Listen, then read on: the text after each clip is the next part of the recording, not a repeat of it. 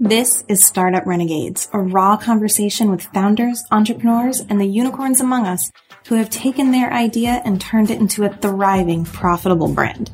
I'm your host, Shauna Armitage, and my work as a fractional marketing director has led me to connect with dozens and dozens of founders in all stages of their startup journeys. Whether they're bootstrapping or fundraising or have capital on hand, there's one big question founders always ask. How do I grow this thing? On Startup Renegades, we'll explore how they did it, and you'll walk away with actionable steps you can take on your own journey to scalable growth.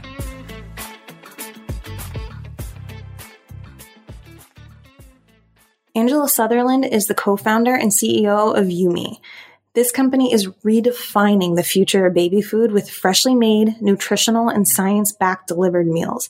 It is now the fastest growing D2C kids food brand in the country.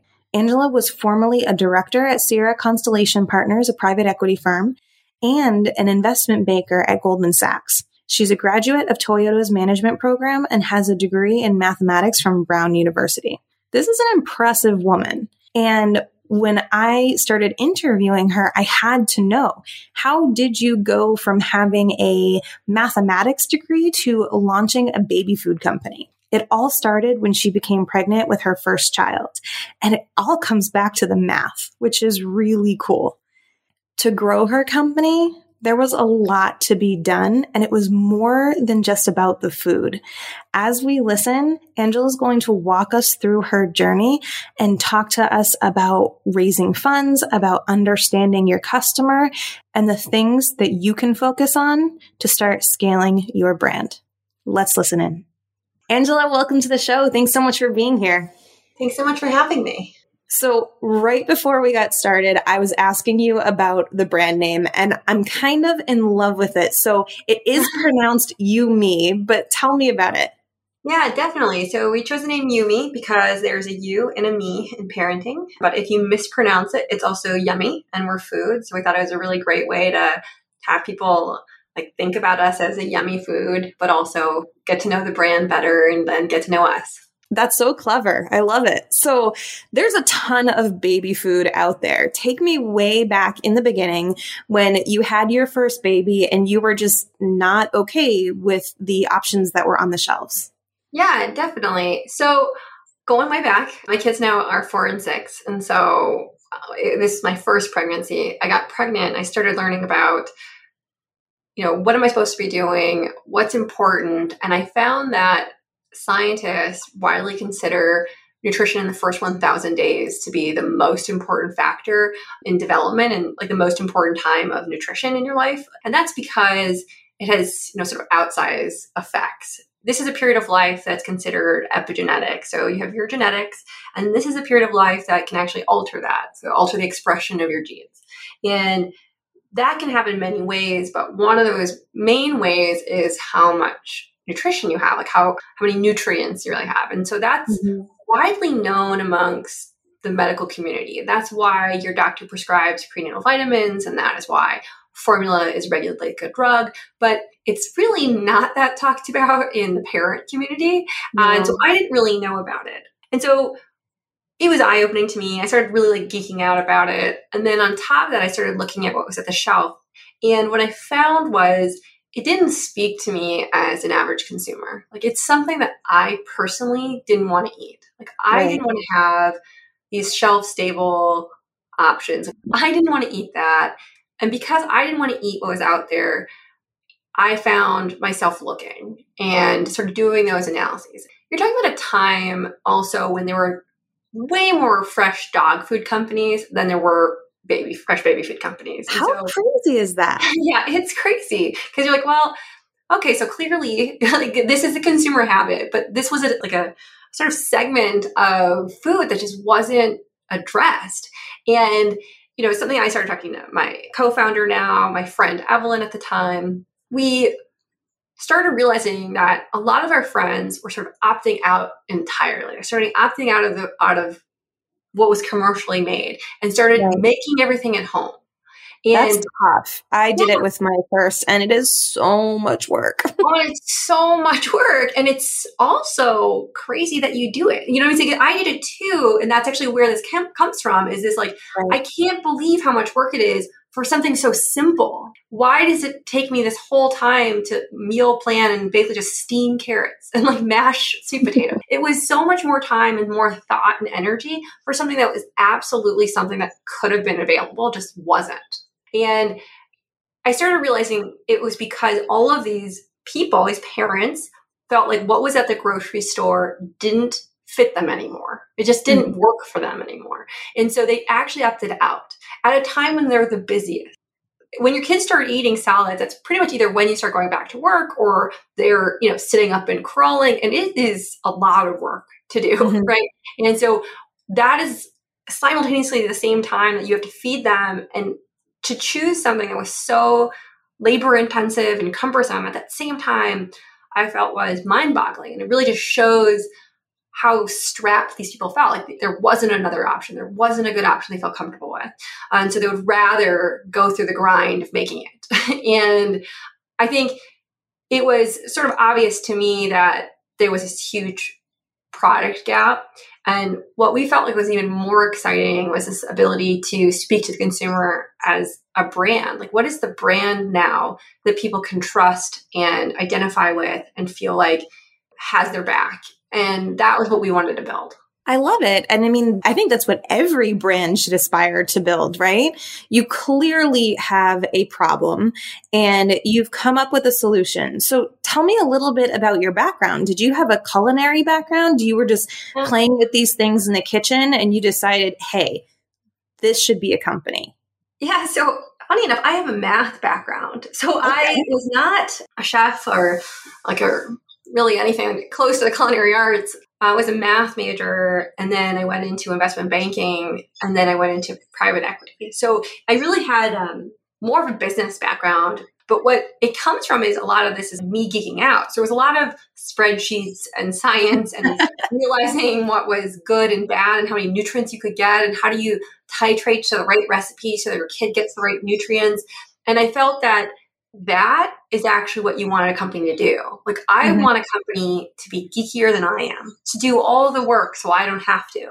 I love that. And that's where, like, my biggest passion was around is like, how do you make something difficult easy?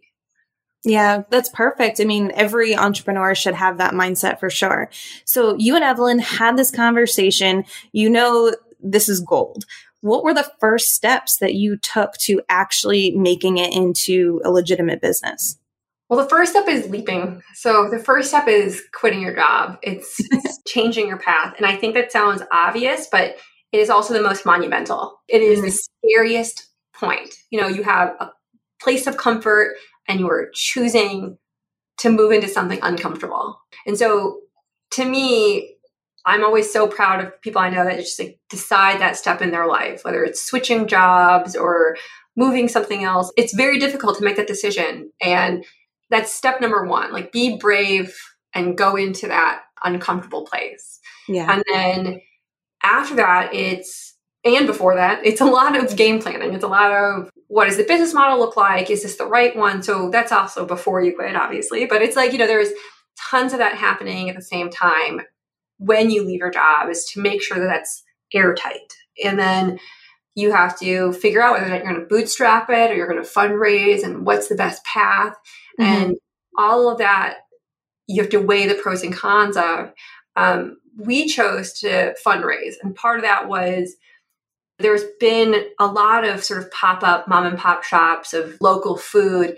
And it ends up not working out. Like the economics of that aren't as good because you need scale to make this accessible to many people you know? Right. otherwise it becomes you know private chef and that's just un- inaccessible to most people. So if we want not available that's not yeah. the best business model. That's right. It's a business model and i think you know definitely people like to have that kind of business but what we wanted was to really make a difference and we wanted to become the next big company that does this you know you know sort of health and wellness for children and food options for kids. And to do that, you needed scale to do that. And so we chose to fundraise to be able to get to that scale faster and be able to offer those prices faster. So, talk to me a little bit about fundraising because this is like the white whale of the startup industry. You know, when people want to fundraise, it's really scary. They don't know how to go about and do it.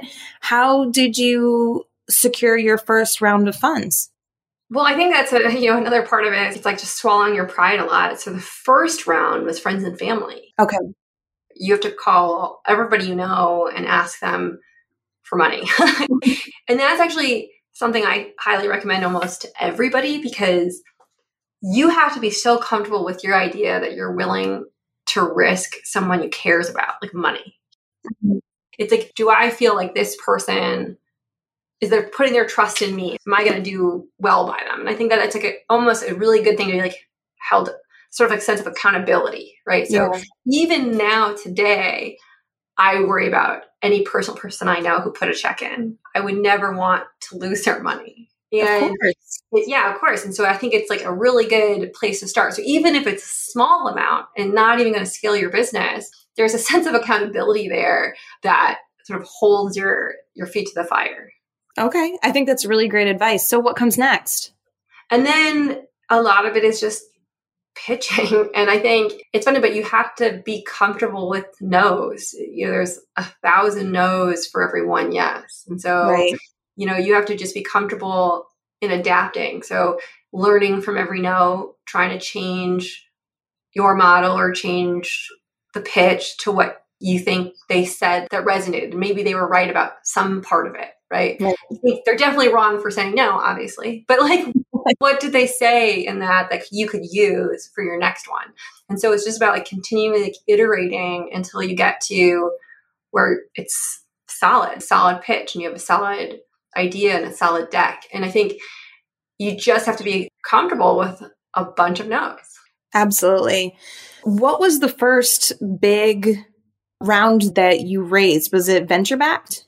Yeah, so our first big round was venture backed. It was our seed. And I was pregnant at the time. Your second one? Yeah, it was my second one. It was pre COVID, and you had to see each other in person. And it was really intimidating having to go in there pregnant. Yeah. and, and I think there's a lot of opinions in that moment that you have to navigate. You know, you have mm-hmm. to sort of navigate what you think that they think about you what the time you're going to take off or what do you need, just all of these things, at the same time asking them to finance the company. So it was intense and it was also awesome because we raised a big run around and we were very successful in it. And I think we were able to prove that if you believe in it enough and if it's a sound business model and you have enough conviction and enough, you know, data points, then a lot of those things are maybe just more in your mind than they are in reality. I love that. I love that. So you have this first big round, you have the seed round. Now, what does your growth plan look like? Because when you get funded like that, they sure. want to see high growth for high return. So, yeah. what were the first things that you did? Well, I think a lot of this is setting expectations for you and the investor on what you hope to achieve with the mm-hmm. financing. So, every round is a different objective and it's not always revenue at all cost. It's product market fit or it's scalability like good unit economics and then it's also then growth. And so all of those different things matter at different times and you're going to use that money to focus on one of those or a couple of those things but not necessarily all of those things. And setting that expectation off the bat is very helpful from a fundraising perspective because if you say i'm going to take this money and i'm going to get a product market fit then you're not necessarily trying to prove that you have really good margins yet or you're not necessarily trying to prove out that you have the highest growth rate on the planet. It's more deep penetration and the data around that and does this work? Does this scale? So depending on the round and depending on what expectations we set we would do different things. And so when you say like, how do we grow it sort of varied on the time. And so from the beginning, the first for us was making the best product market fit. And so okay. a lot of that was just building out the team in regions and understanding like what do people want? you know, like what product can we get? Can we use data from the traffic, the what they're ordering and understand more about this product to sort of make a much better product in the future. So tailor the product to to the needs of consumers. And I think that was really important from the beginning. And I think it's what has made us very, very successful in, in launching is sort of deep loyalty. And I think a lot of that again was like the sort of investments we put into making a product that people actually wanted.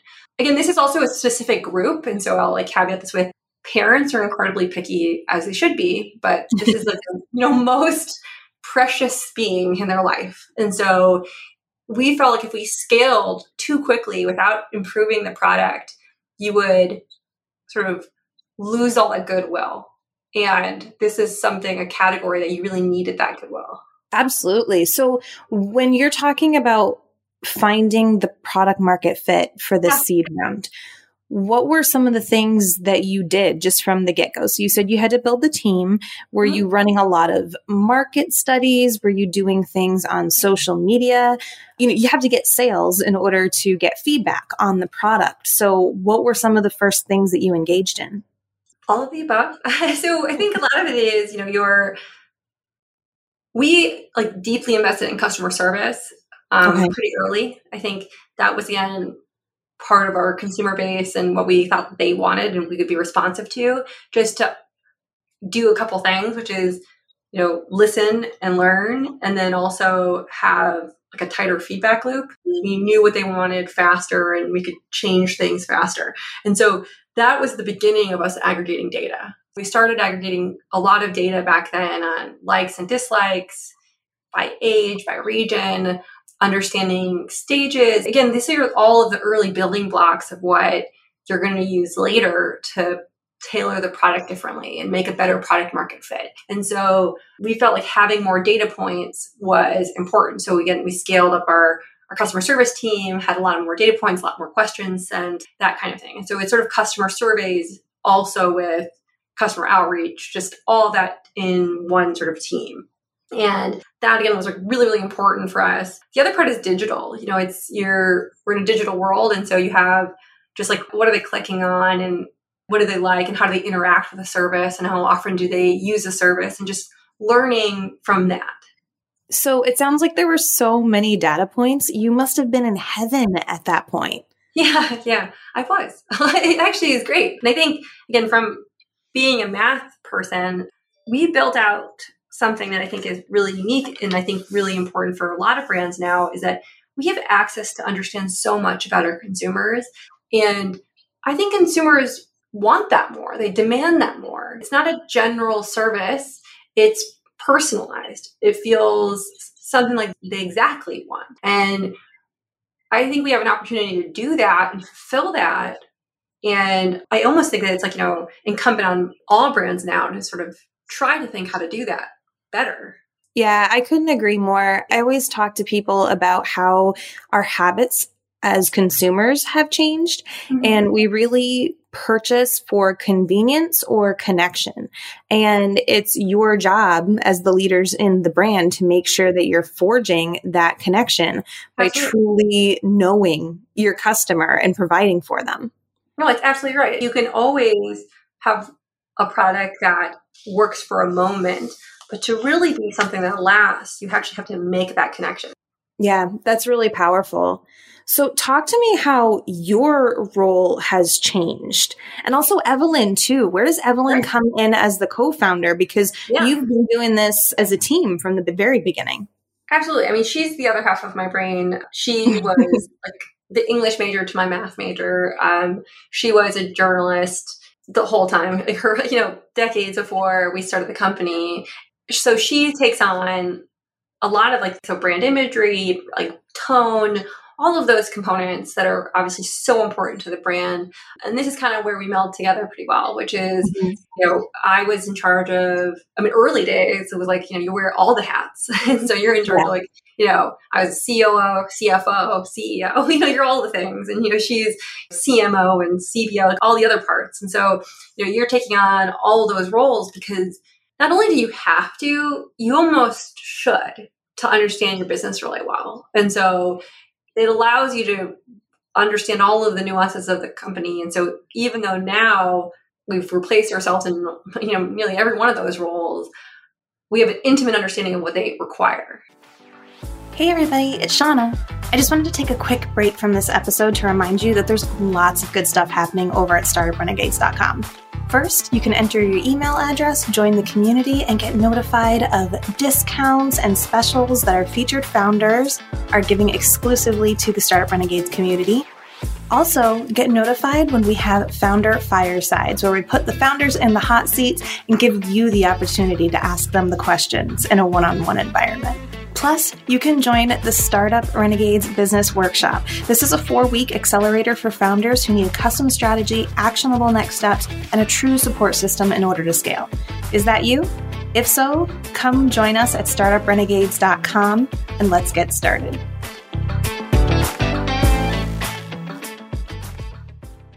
That's really important for founders. And we definitely kind of glorify the hustle and the startup life, but every founder that I talk to is says in the beginning it was just me and I did all of the things or I found a co-founder and them and I did all the things.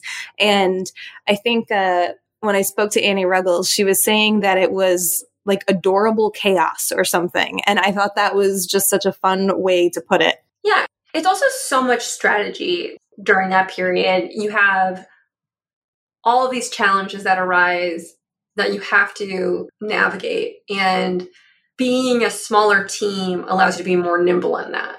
You can change course and make different decisions. And the larger you get, it's the structure that keeps them aligned. And so it, it becomes more rigid. Just, you know, and I think what's exciting about being a startup, and I, we're still a startup size, so we're not even that rigid. I just think it's like you, you can see it more so now than you could at the very early days. Yeah, absolutely.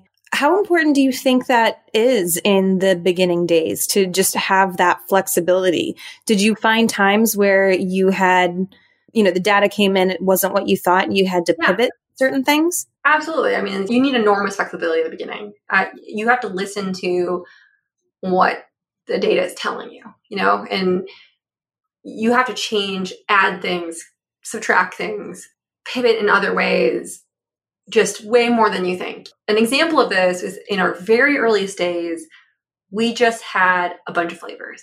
And we thought that you would want just like to have these bunch of flavors and then you could it's almost like a retail, like at the grocery store. Right. And I didn't think anybody would want us to do the single flavors. I thought, oh, you can do that on your own. You don't really need us to do that.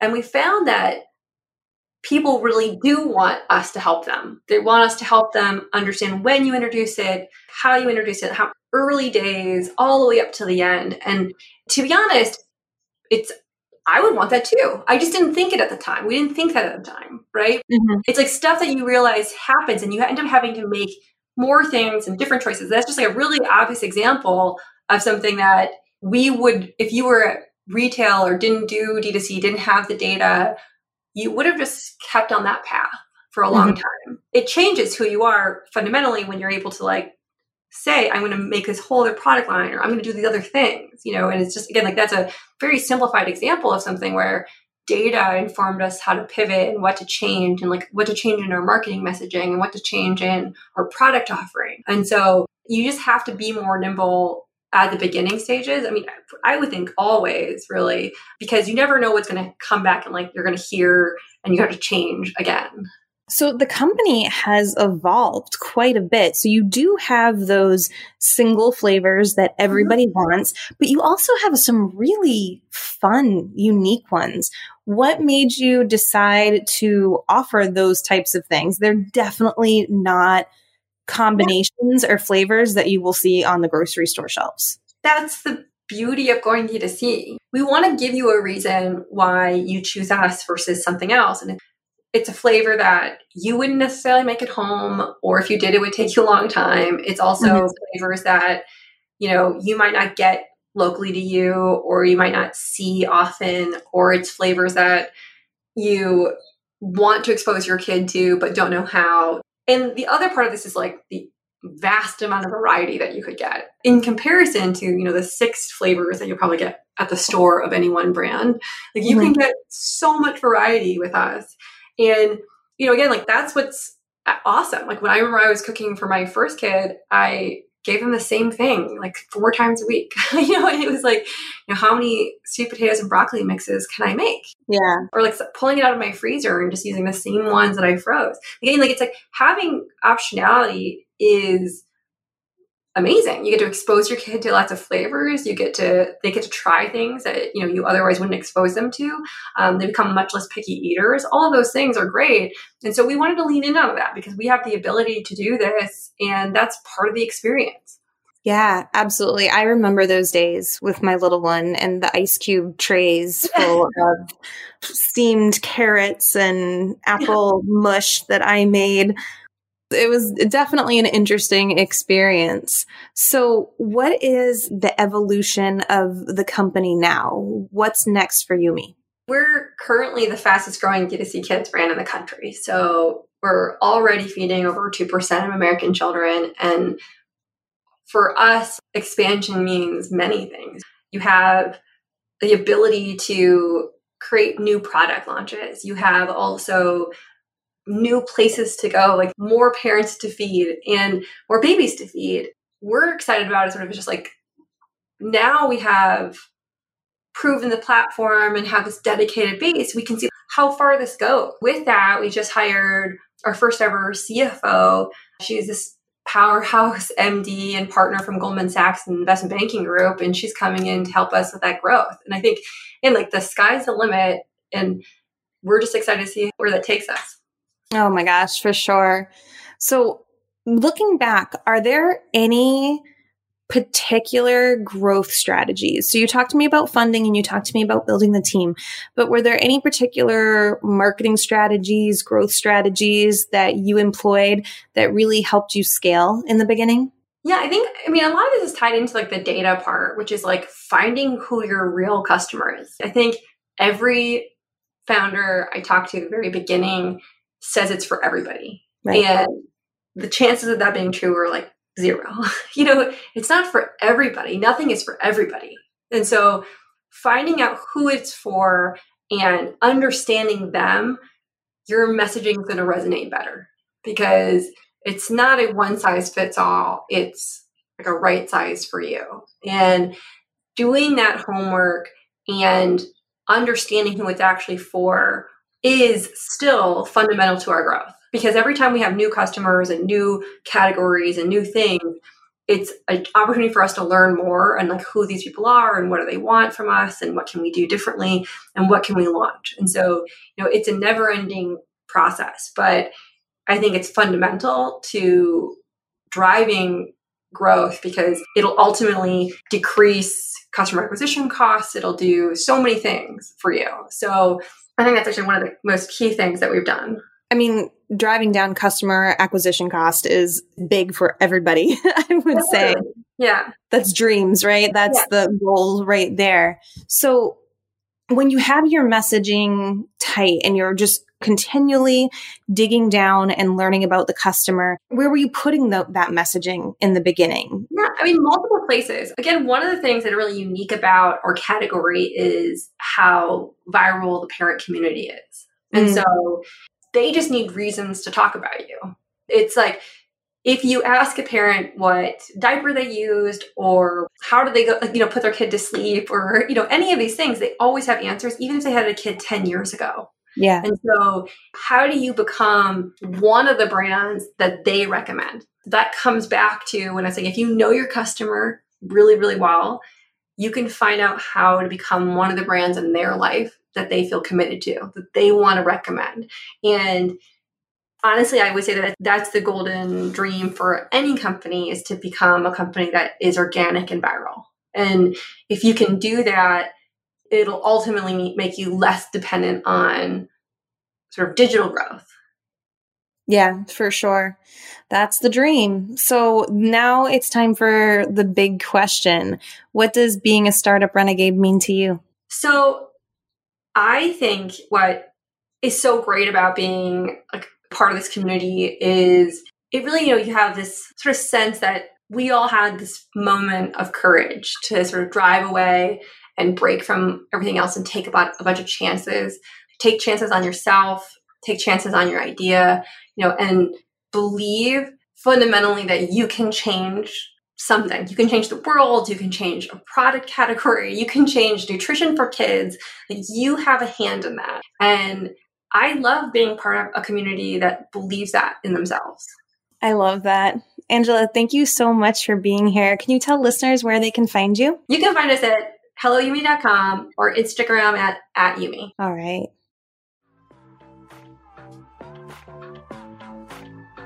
That was this week's episode of Startup Renegades. Thank you so much for joining me and soaking up all that brilliant entrepreneurial knowledge from today's guest. If you want to suggest a founder for a future episode or just want to connect, you can find me on Instagram at shauna.armitage. That's S-H-A-U-N-A dot A-R-M-I-T-A-G-E. And just a little reminder, if you liked what you heard today, be sure to subscribe and leave a review wherever you listen. It makes a huge difference and it's so important for helping the show thrive. I'll be here same time next Tuesday for a raw, honest conversation with another startup renegade.